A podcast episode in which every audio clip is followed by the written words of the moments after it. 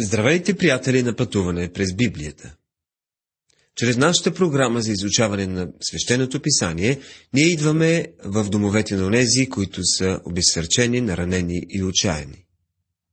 Получаваме писма от някои наши слушатели, които ни молят да, да се молим за тях във връзка с техните нужди. И ние го правим. Ние продължаваме изучаването на първото послание на апостол Павел към Тимотей. В миналото предаване спряхме се на общата молитва за управляващите и обществото, в което живеем, и това бе в началните стихове на глава 2. Сега продължаваме от стих 5, който гласи, защото има само един Бог и един ходатай между Бога и човеците – човекът Христос Исус. Ние казахме, че основната причина да се молим за управляващите е да може благовестието да се разпространява свободно. А тук, в петия стих, апостолът казва, има само един Бог и един ходатай между Бога и човеците. Римляните са се кланяли на много богове, както и днес хората се кланят на много богове по различни начини. Хората се отдават на много неща. Едни на плътски удоволствия, други на забавленията и така нататък. Развлекателната индустрия се е превърнала в нещо като религия за много хора. Има жени, които са готови да пожертват целомъдрието си без колебание.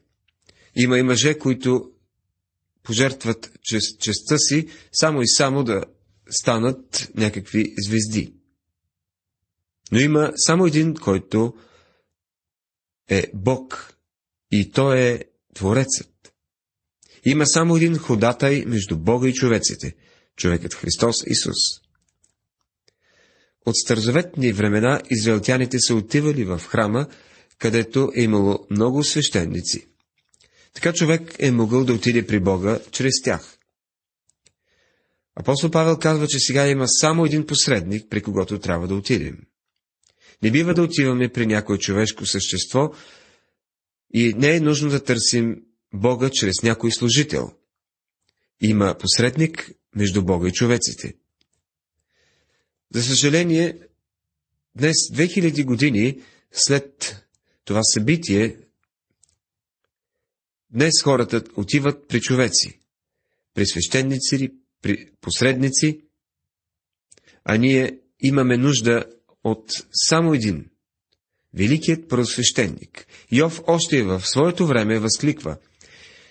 Няма посредник помежду ни, който да тури ръката си върху двама ни.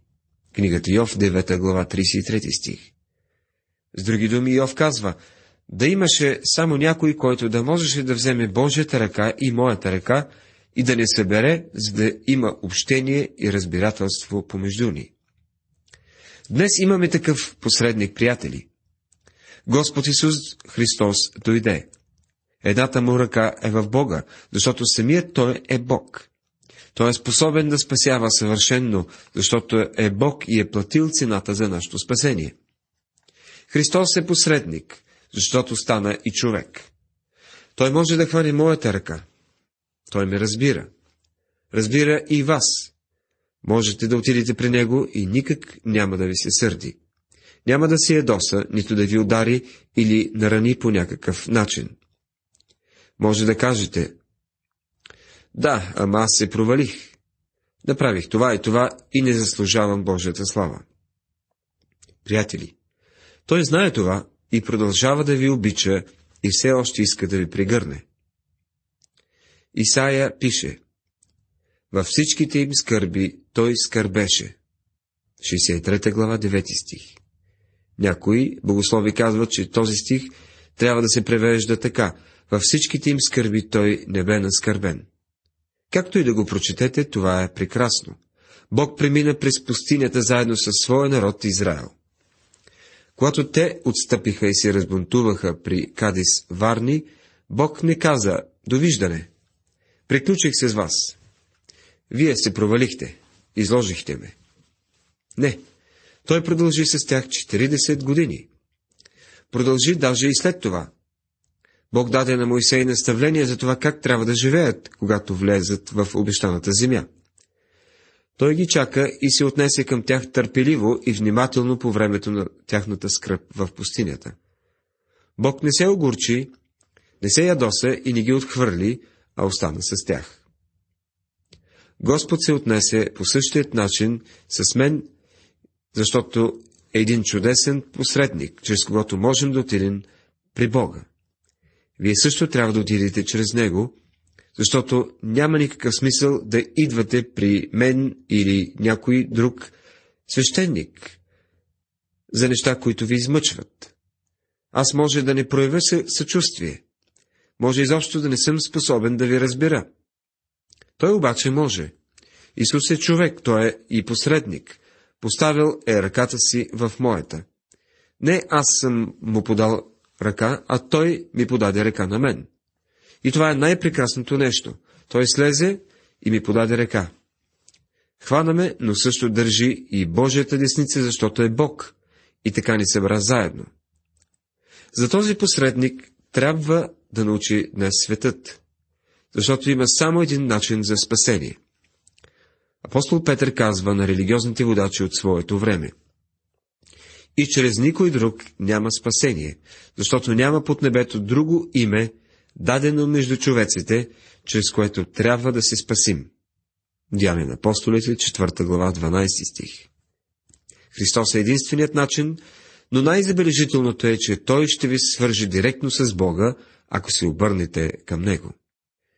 Веднъж, докато бях на път, ми казаха, че трябва да изляза на определена магистрала, за да стигна до мястото, където отивах. Обясниха ми, че ако я пропусня, щях да изпадна в голяма беда. Доста време ми трябваше да обикалям, но накрая успях да открия този път, който ме отведе на търсеното място. Бях благодарен на човек, който ме предупреди. Има само един път. Благодарен съм също, че ми казаха и за единственият път до Бога. За един единствен посредник. Само Той може да ни разбере. Защото Той е Бог, а също и човек, човекът Христос Исус, който като своевременно свидетелства за това, даде себе си откуп за всички. Първо послание към Тимотея, 2 глава, 6 стих. Откуп е гръцката дума антилотрон, която означава изкупителна цена. Христос плати цена за нашето изкупление. Ние се нуждаехме да бъдем откупени. Ние бяхме погинали грешници, а Той бе откупа, за което аз бях поставен проповедник и апостол. Истина казвам, не лъжа. Учител на езичниците във вярата и истината. Първо послание към Тимотея, 2 глава, 7 стих. Павел казва, че е бил поставен да изпълнява това служение. Проповедник идва от гръцката дума керукс, което означава вестител или тръба, нещо, което прогласява благовестието. Павел е бил поставен да прогласява Евангелието. Истина казвам, не лъжа. Може да ви се стори странно, че апостола казва това на млад проповедник, който освен това му е, е и личен приятел. С това Павел цели да го насърчи. Тимотей знае, че е истина. Учител на езичниците в вяра и истината. И отново това е нещо, което апостолът не споменава, когато пише до църквите. Той винаги е казвал, че е апостол на езичниците, но тук добавя, че е не само апостол, който проповядва благовестието, но също е учител на езичниците. Сега, в 8 стих, разбираме как трябва да се молят мъжете. Чуйте го. И тъй, искам мъжете да се молят на всяко място, като издигат ръце святи, а не гневни и преперливи. И тъй искам, казва апостол Павел. Той не се опитва да налага своята воля, а по-скоро казва, така бих желал. Мъжете да се молят навсякъде, т.е. навсякъде, където вярващите се събират. Апостолът говори за общата молитва. Молитва по време на официална служба. Като издигат ръце святи. Това е било обичай в ранната църква, който е разкривал посвещението на молещите се. Днес също има хора, които издигат ръце по време на служба и понякога биват критикувани за това. Но няма, нищо лошо в вдигането на ръце, ако така ви се иска. Някои не го правят, защото не са сигурни дали ръцете им са чисти в физически и преносен смисъл. А забележете, че апостол Павел казва да издигат ръце святи. Това означава ръце, посветени на служба към Бога. Приятели, не бива да вдигате ръце на събранията, ако не ги използвате в служба на Христос. Да издигате ръце святи, а не гневни. Това означава всички грехове да бъдат изповядвани. Човек не може да се моли с гняв в сърцето си или огорчен дух, а само когато е изповядал всичките си грехове. А също така и приперливи. В послание към евреите 11 глава 6 стих четем. Без вяра не е възможно да се угоди Богу, защото който дохожда при Бога, трябва да вярва, че има Бог и че Той възнаграждава тие, които го търсят. Когато заставаме пред Бога в молитва, трябва да го правим с вяра. Една от причините, поради които някои молитвени събрания не се посеща, посвещ, посещават днес, е липсата на вяра у молещите се. Те просто не вярват, че Бог ще чуе молитвите им и ще им отговори. Понякога имаме чувството, че Господ се прозява по време на нашите молитвени събрания, защото са ужасно отекчителни. Общите молитви по време на службите трябва да бъдат водени от хора, които са изповядали греховете си, които застават в молитва без горчевина и гняв в сърцата и които вярват, че Бог ще чуе молитвите и ще им отговори. Точно този вид молитва ще направи молитвените ни събрания такива, каквито трябва да бъдат. Сега апостолът описва и начинът, по който жените трябва да се молят. Следващият пасаж ще се занимае с темата и за женското облекло, и за мястото на жените в църквата. Живеем във време, когато съществуват две срещуположни крайности относно мястото на жените в видимата църква. И двете крайности използват този текст от писанието, за да подкрепят своята позиция. Едната крайност допуска жените да заемат отговорни и ръководни длъжности във всички сфери на служение. Те имат жени проповедници, ръководители на хваление, както и на църковни и църковни служители. Всякакво служение им е позволено, в резултат на което жените не само биват издигнати, но дори започват да доминират в църквата. Има общества, където жената проповядва, а мъжът върши цялата черна работа. Той подрежда пейките, чисти и някои други такива дейности. Освен това, може да води и хвалението. Но това не ми допада съвсем. А някои жени наистина проповядват добре благовестието. Това е пример, че Бог по чуден начин е използвал някои от тези групи, които имат жени проповедници, но все пак мисля, че той ги е използвал въпреки, а не поради положението на жените. Другата крайност по този въпрос е защитавана от онези, които не позволяват на жените да заемат абсолютно никакво място в официалното богослужение. В техните събрания няма да чуете женски глас, дори и в хвалението. Там жените са изтласкани в дъното. Но смятам, че по този начин губят много и че жените биха могли да допринесат с много неща за служението, ако им се позволи. Ще ви разкажа една история и се надявам, че ще разберете намека. Някъде в малкото градче в Средния Запад живяла една известна стара мома. Всички били съгласни, че от нея щяло да излезе чудесна съпруга, но никой никога не й поискал ръката и тя починала като стара мома. Редакторът на общественият раздел в местния вестник, който обикновено отразявал подобни събития, от... отсъствал от града, затова помолил спортния редактор да напише кратко съобщение за смъртта на тази жена.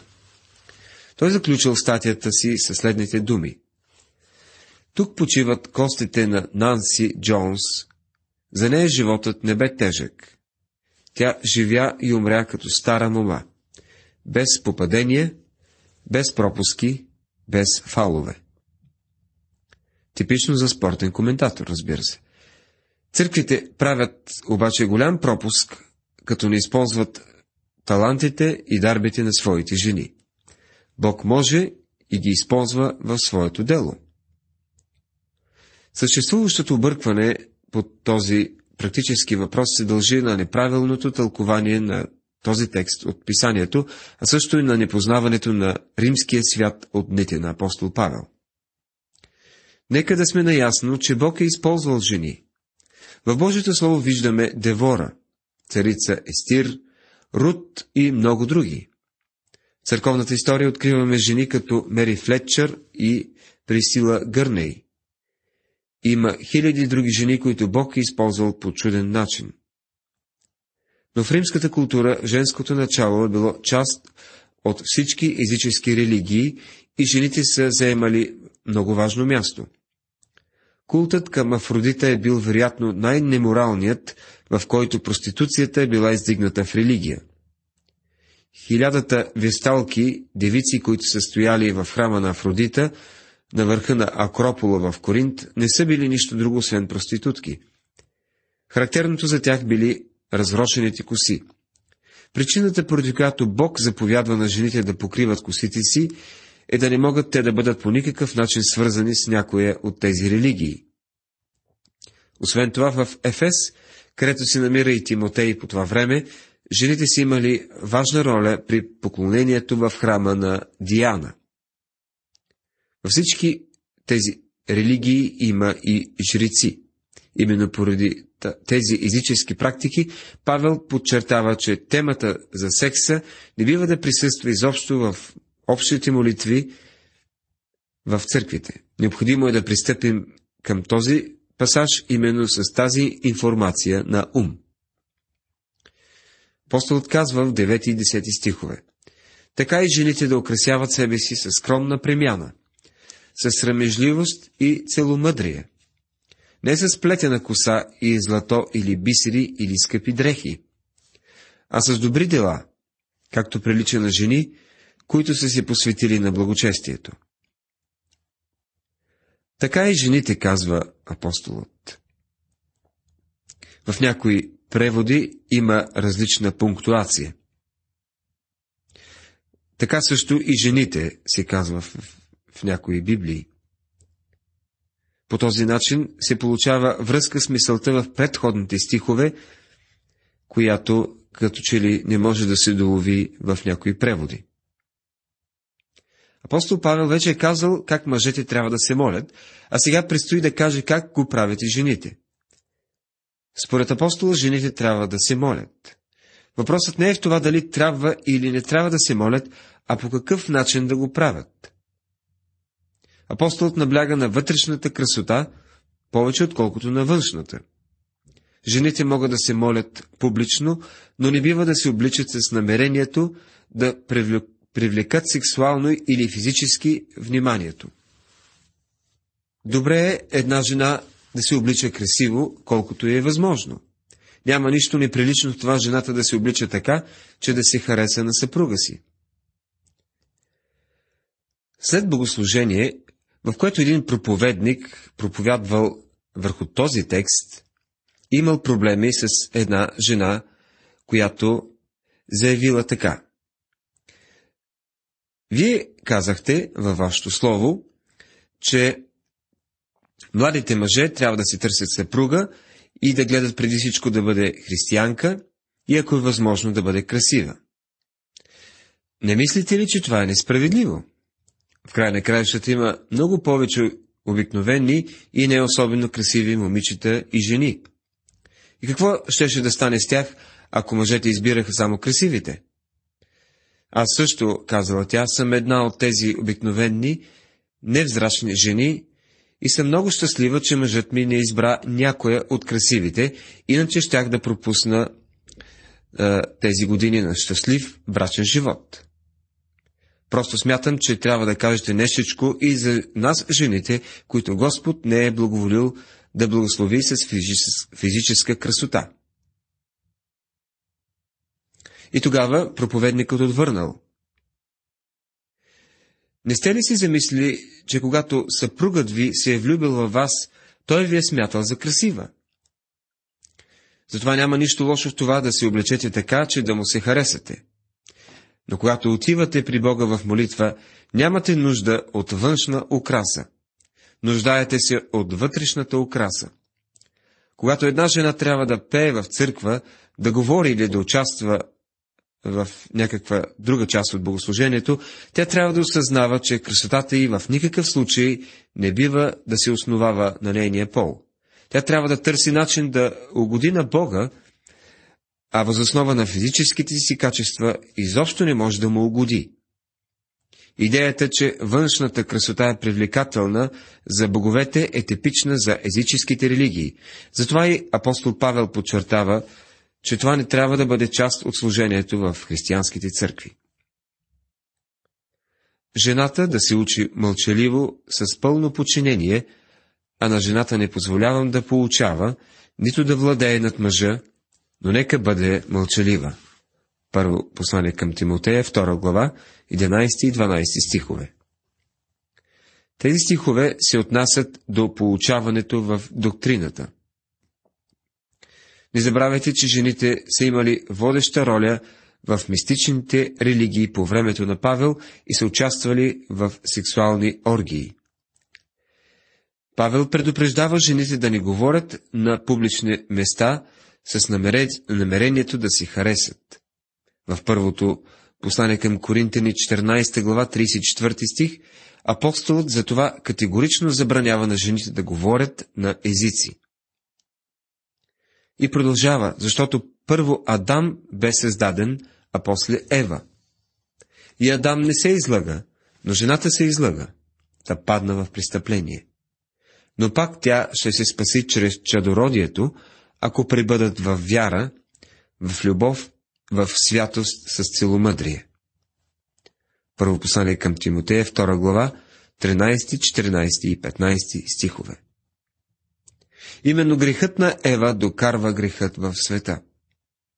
Затова сега всеки път, когато жената роди дете, то се ражда грешник. Тя може да даде на света само още един грешник. Но също така Мария ражда Господ Исус, Спасителят на света. Тогава как се спасяват жените? Чрез чадородието. И това е защото Мария роди Спасителят на света.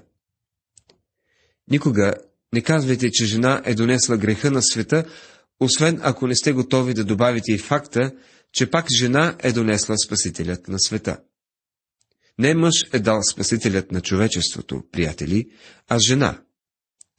Въпреки това, всяка отделна жена се спасява чрез вяра, както и всеки мъж се спасява чрез вяра. Жената трябва да израства в любов и святост, също както и мъжа. Уважаеми приятели, в нашето изучаване на глава 2 от посланието към Тимотей, говорихме относно молитвата на мъжете и на жените. В следващото предаване ще изучаваме глава 3. Бог да ви благослови!